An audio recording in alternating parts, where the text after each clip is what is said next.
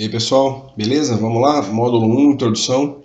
Uh, esse módulo serve para a gente nivelar o conhecimento, trazer todo mundo na mesma página né, e garantir que quando a gente entrar na parte lá de contabilização, efetivamente, dos lançamentos, uh, todo mundo tenha o mesmo conhecimento, tá? Então a gente vai começar falando pela história da contabilidade e as bases legais que a gente usa no exercício da profissão, para depois a gente falar dos fundamentos, falar um pouquinho de plano de contas, razonete, e aí a gente entra lá na frente em estrutura conceitual. Essa já é uma aula mais pesada, que vai falar de princípios, características qualitativas da informação e etc. Então, bora lá, parte 1, bases legais e históricas. Então, contabilidade é a ciência que estuda, interpreta e registra os fenômenos que afetam o patrimônio líquido de uma entidade. Uh, baseado nisso, essa né, é a nossa premissa atual. Vamos conhecer como a contabilidade nasceu, como a contabilidade se desenvolveu. Então, contabilidade ela nasceu pela necessidade dos registros uh, que os mercadores, que os comerciantes lá no passado tinham. Né? Então, eles começaram contando quantas cabeças de gado a gente tem, uh, quantos imóveis alguém tinha, enfim, começaram contando exatamente.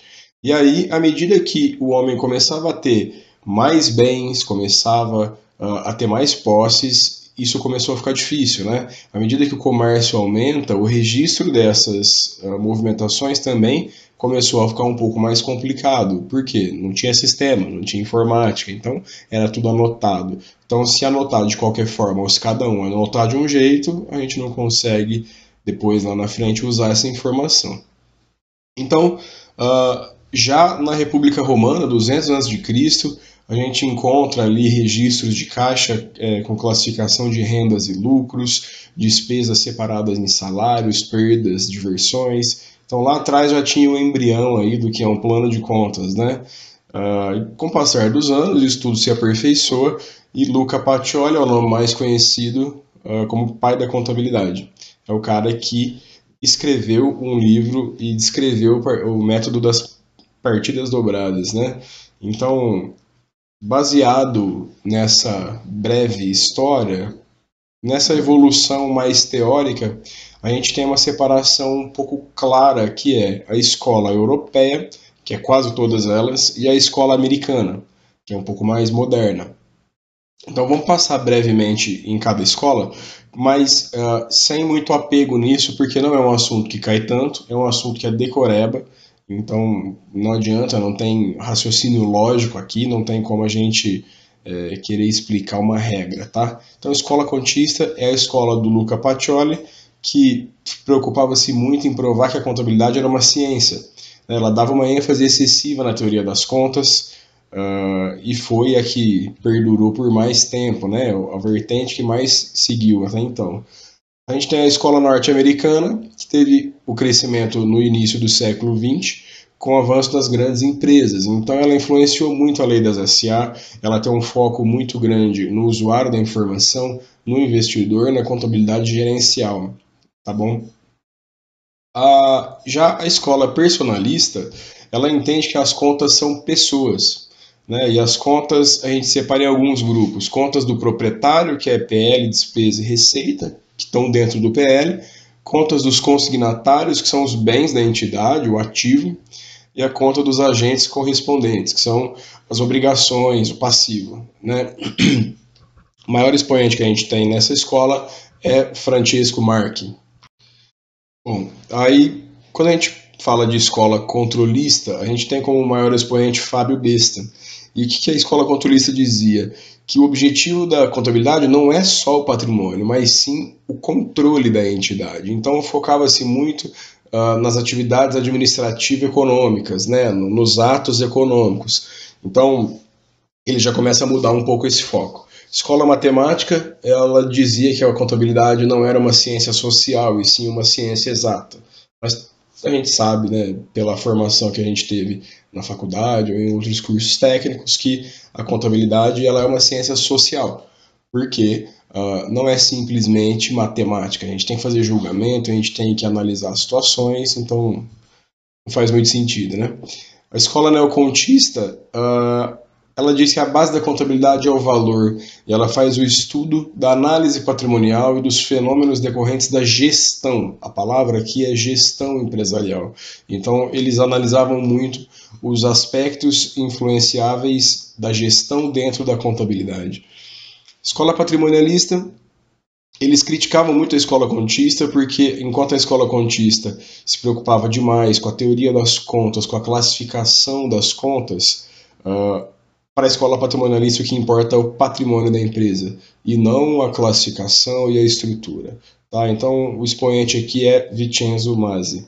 E a escola, a teoria econômica da contabilidade, que dizia que a contabilidade tem como centro de gravidade a conta, né? Uh, e o valor indicava riqueza econômica e as contas são elementos econômicos. Então é uma, é uma viagem, né? Então a gente tem que entender o que? A história da, da contabilidade, a gente tem que entender a evolução e as motivações, né? Então ela começa lá atrás com uma, uma necessidade de, de registro do, dos eventos contábeis, dos eventos econômicos, né? Uh, e ela vem evoluindo. Então, as teorias que mais ficam e que hoje permeiam o nosso, nosso dia a dia são escola contista, neocontista e norte-americana. Tá bom? Quando a gente pensa, então, no que, que a contabilidade estuda, né? A, o objeto de estudo da contabilidade é o patrimônio da entidade. E o seu objetivo é registrar as variações dos conjuntos de bens, direitos e obrigações, ou seja, do seu patrimônio. Então a contabilidade ela está o tempo todo girando em torno de registrar os eventos que afetam os bens, direitos e obrigações de uma empresa. Tá? Então, dessa forma, a finalidade da contabilidade é fornecer informação para a tomada de decisão dos seus stakeholders. O que é tomada de decisão? A gente vai ver daqui a pouco que a Lei 6.404 deu esse enfoque muito grande. Por quê? Porque ela coloca o usuário no centro, né, da, no centro da, de gravidade, vamos dizer assim, de toda a contabilidade. E stakeholder, quem, quem são eles? São os usuários de fato. Stakeholders são clientes, investidores, analistas, fornecedores, é quem usa efetivamente a contabilidade. Então a gente sai do papel de apenas fazer apuração de imposto, contabilização e fica guardado para fazer, não, agora a contabilidade tem destaque, ela tem usuários e ela tem que seguir novas normas que vão nortear né, esse, esse trabalho e, e trazer mais qualidade. Então, falando um pouquinho de base legal, a gente tem ali o primeiro conceito, que é o conceito de sociedade. Lá no CPC 00, no item 3.10, uh, ele determina que entidade que reporta é a entidade que é obrigada ou decide elaborar demonstrações contábeis. O que, que significa isso? Ele, de maneira muito subjetiva, está dizendo assim: contabilidade é feita por pessoa jurídica. Tá? E o que é pessoa jurídica? A gente sabe que pessoa física é gente, carne e osso. Né? A pessoa jurídica ela é um conjunto de pessoas físicas ou jurídicas que tem uma finalidade, um objetivo de administrar bens, prestar serviços, produzir ou comercializar produtos. Tá bom? Então, pessoa jurídica é empresa, e empresa faz contabilidade. Então, a primeira lei que traz um pano de fundo para o exercício da profissão é a Lei 6.404 de 1976, que é conhecida como Lei das Sociedades por Ações. É uma lei muito importante que foi criada para regular uh, a nova estrutura jurídica do mercado de capitais brasileiro. E aí, com isso, ela traz uma modernidade em termos contábeis muito grande. Né? Alguns pontos bem básicos aqui eu vou citar, porque a gente não está com a intenção agora de estudar essa lei, que essa lei vai ser vista durante o curso inteiro. Por enquanto, eu só quero é, pincelar os pontos principais para que vocês compreendam de fato o que essa lei trouxe. Então, ela regulamentou o mercado de capitais, que é o mercado de ações. Uh, ela limitou a responsabilidade dos acionistas às ações que eles possuem, ou seja, se um acionista tem 30% da empresa, ele responde com 30% dos direitos e das obrigações da empresa. Então ele responde na sua pessoa física lá na frente, né? Uh, caso essa empresa seja executada com apenas o seu percentual do capital. Ela regulamentou também sobre debêntures, bônus de subscrição, ela regulamenta uh, o conselho de administração Então veja que o foco todo aqui é em trazer segurança para o investidor, porque ela regulamentou o mercado de capitais.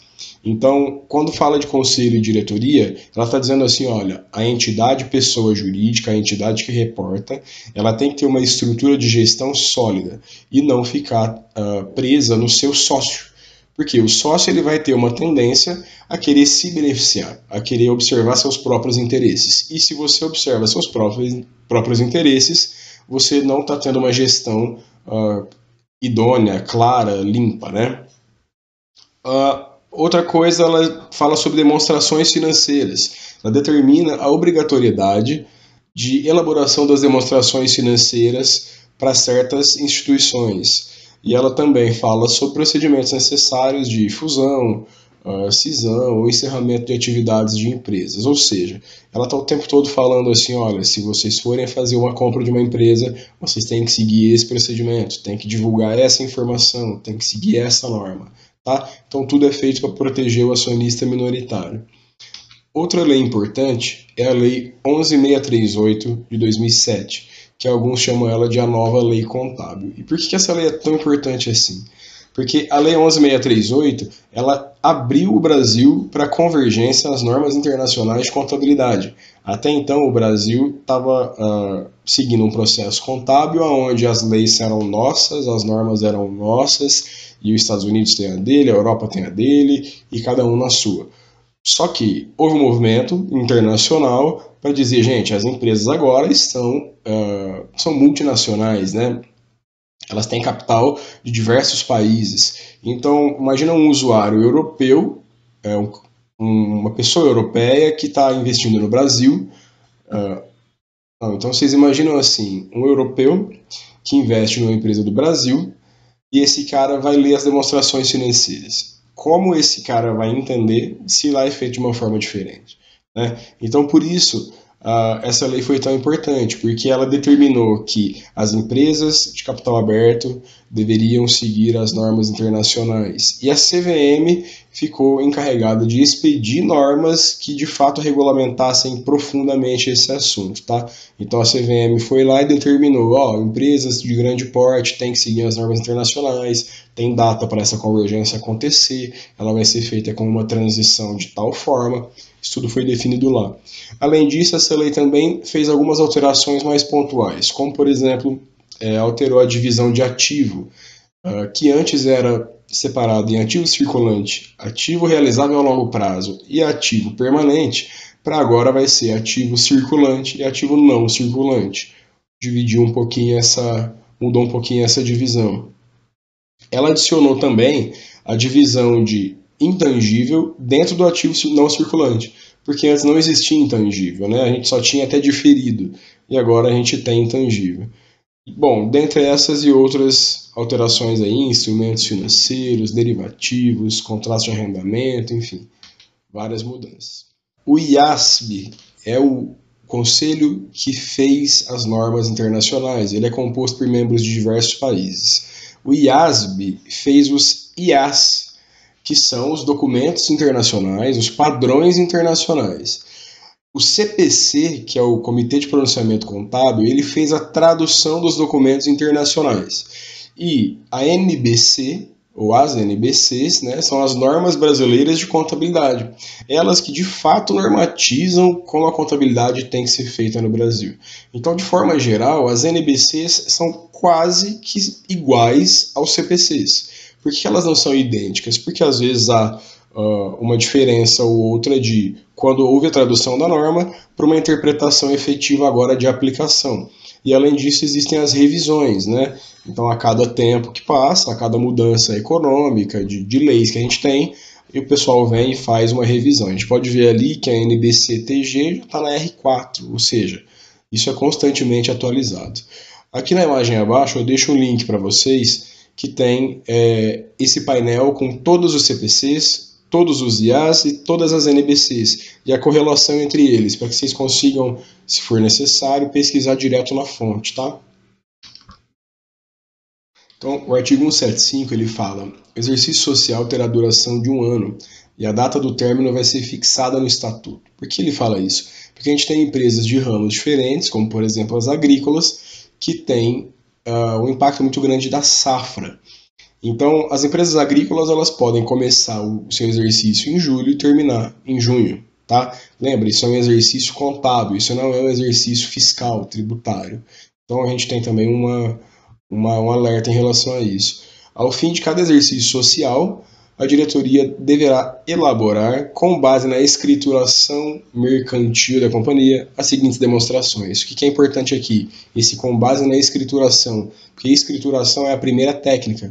E a gente tem quatro técnicas contábeis, que a gente tem um acrônimo ali que chama É ela, a Ana. Ela, Ana, é um acrônimozinho para escrituração contábil, primeira técnica, elaboração de demonstrações contábeis, a segunda técnica, auditoria contábil e análise das demonstrações contábeis. Tá? Então essas são as quatro técnicas que a gente tem hoje.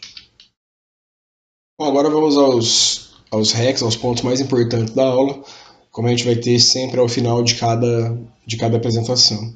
Então, a contabilidade tem como principal nome Luca Pacioli, que em 1494 fez o primeiro livro que descrevia as partidas dobradas.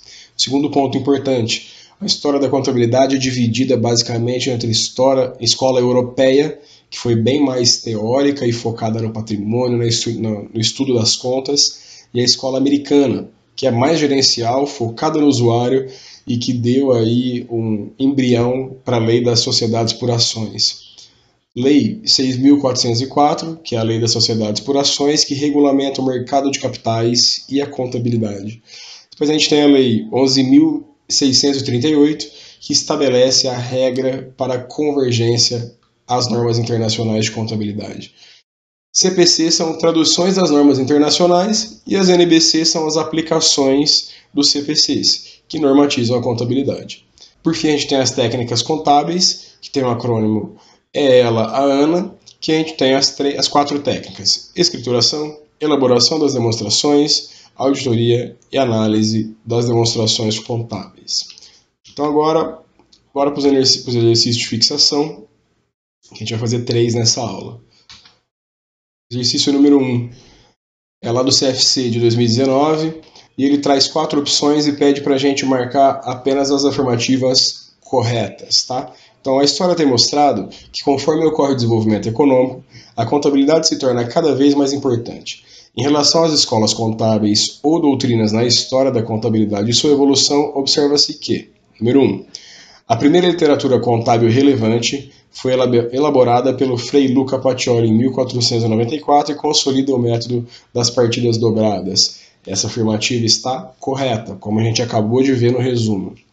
Item 2. A contabilidade é uma ciência social aplicada, pois é a ação humana que gera e modifica o fenômeno patrimonial verdadeiro, uma ciência social. Tá? Uh, item 3. Antes da criação do método das partidas dobradas, a contabilidade, na sua forma rudimentar, não era capaz de avaliar bens, direitos e obrigações. Esse item é falso. Por que, que esse item é falso?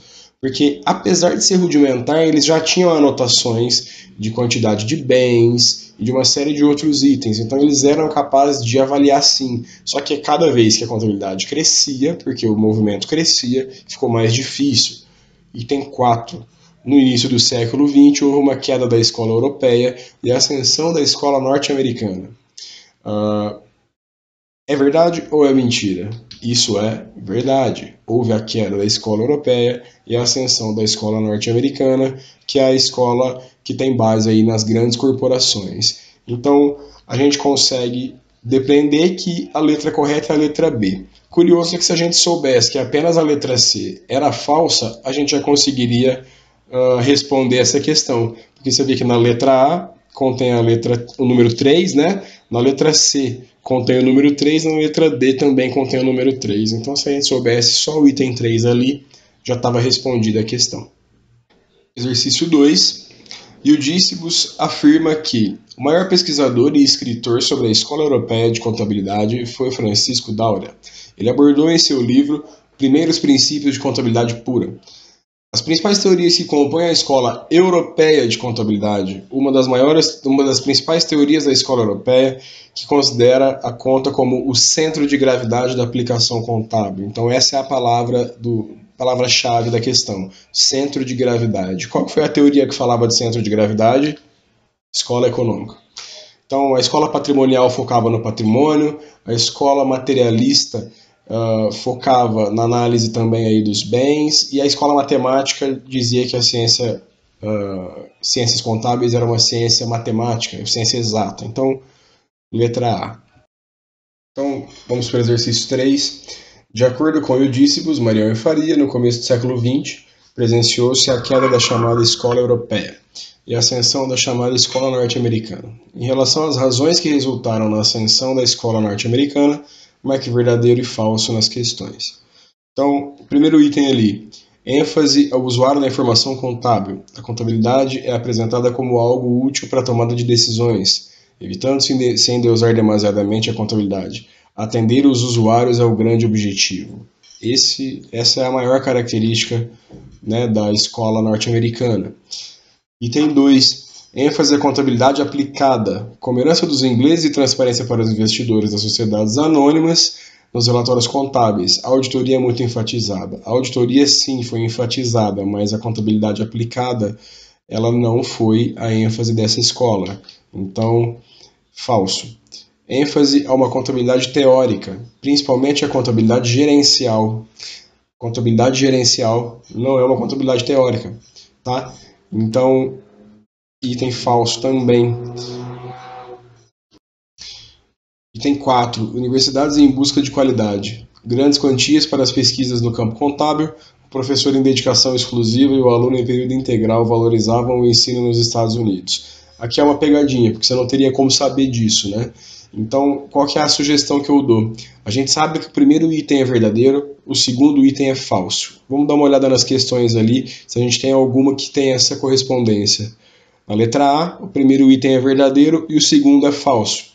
Letra B, não se enquadra. Na letra C, não se enquadra. E na letra D, não se enquadra. Então eu nem preciso saber se o quarto item é verdadeiro ou falso porque a letra A é a letra correta. Tá? Então basta saber as duas primeiras e eu tenho a resposta da questão. Então, essa é a primeira parte do nosso módulo de introdução e agora a gente vai para o módulo dos fundamentos.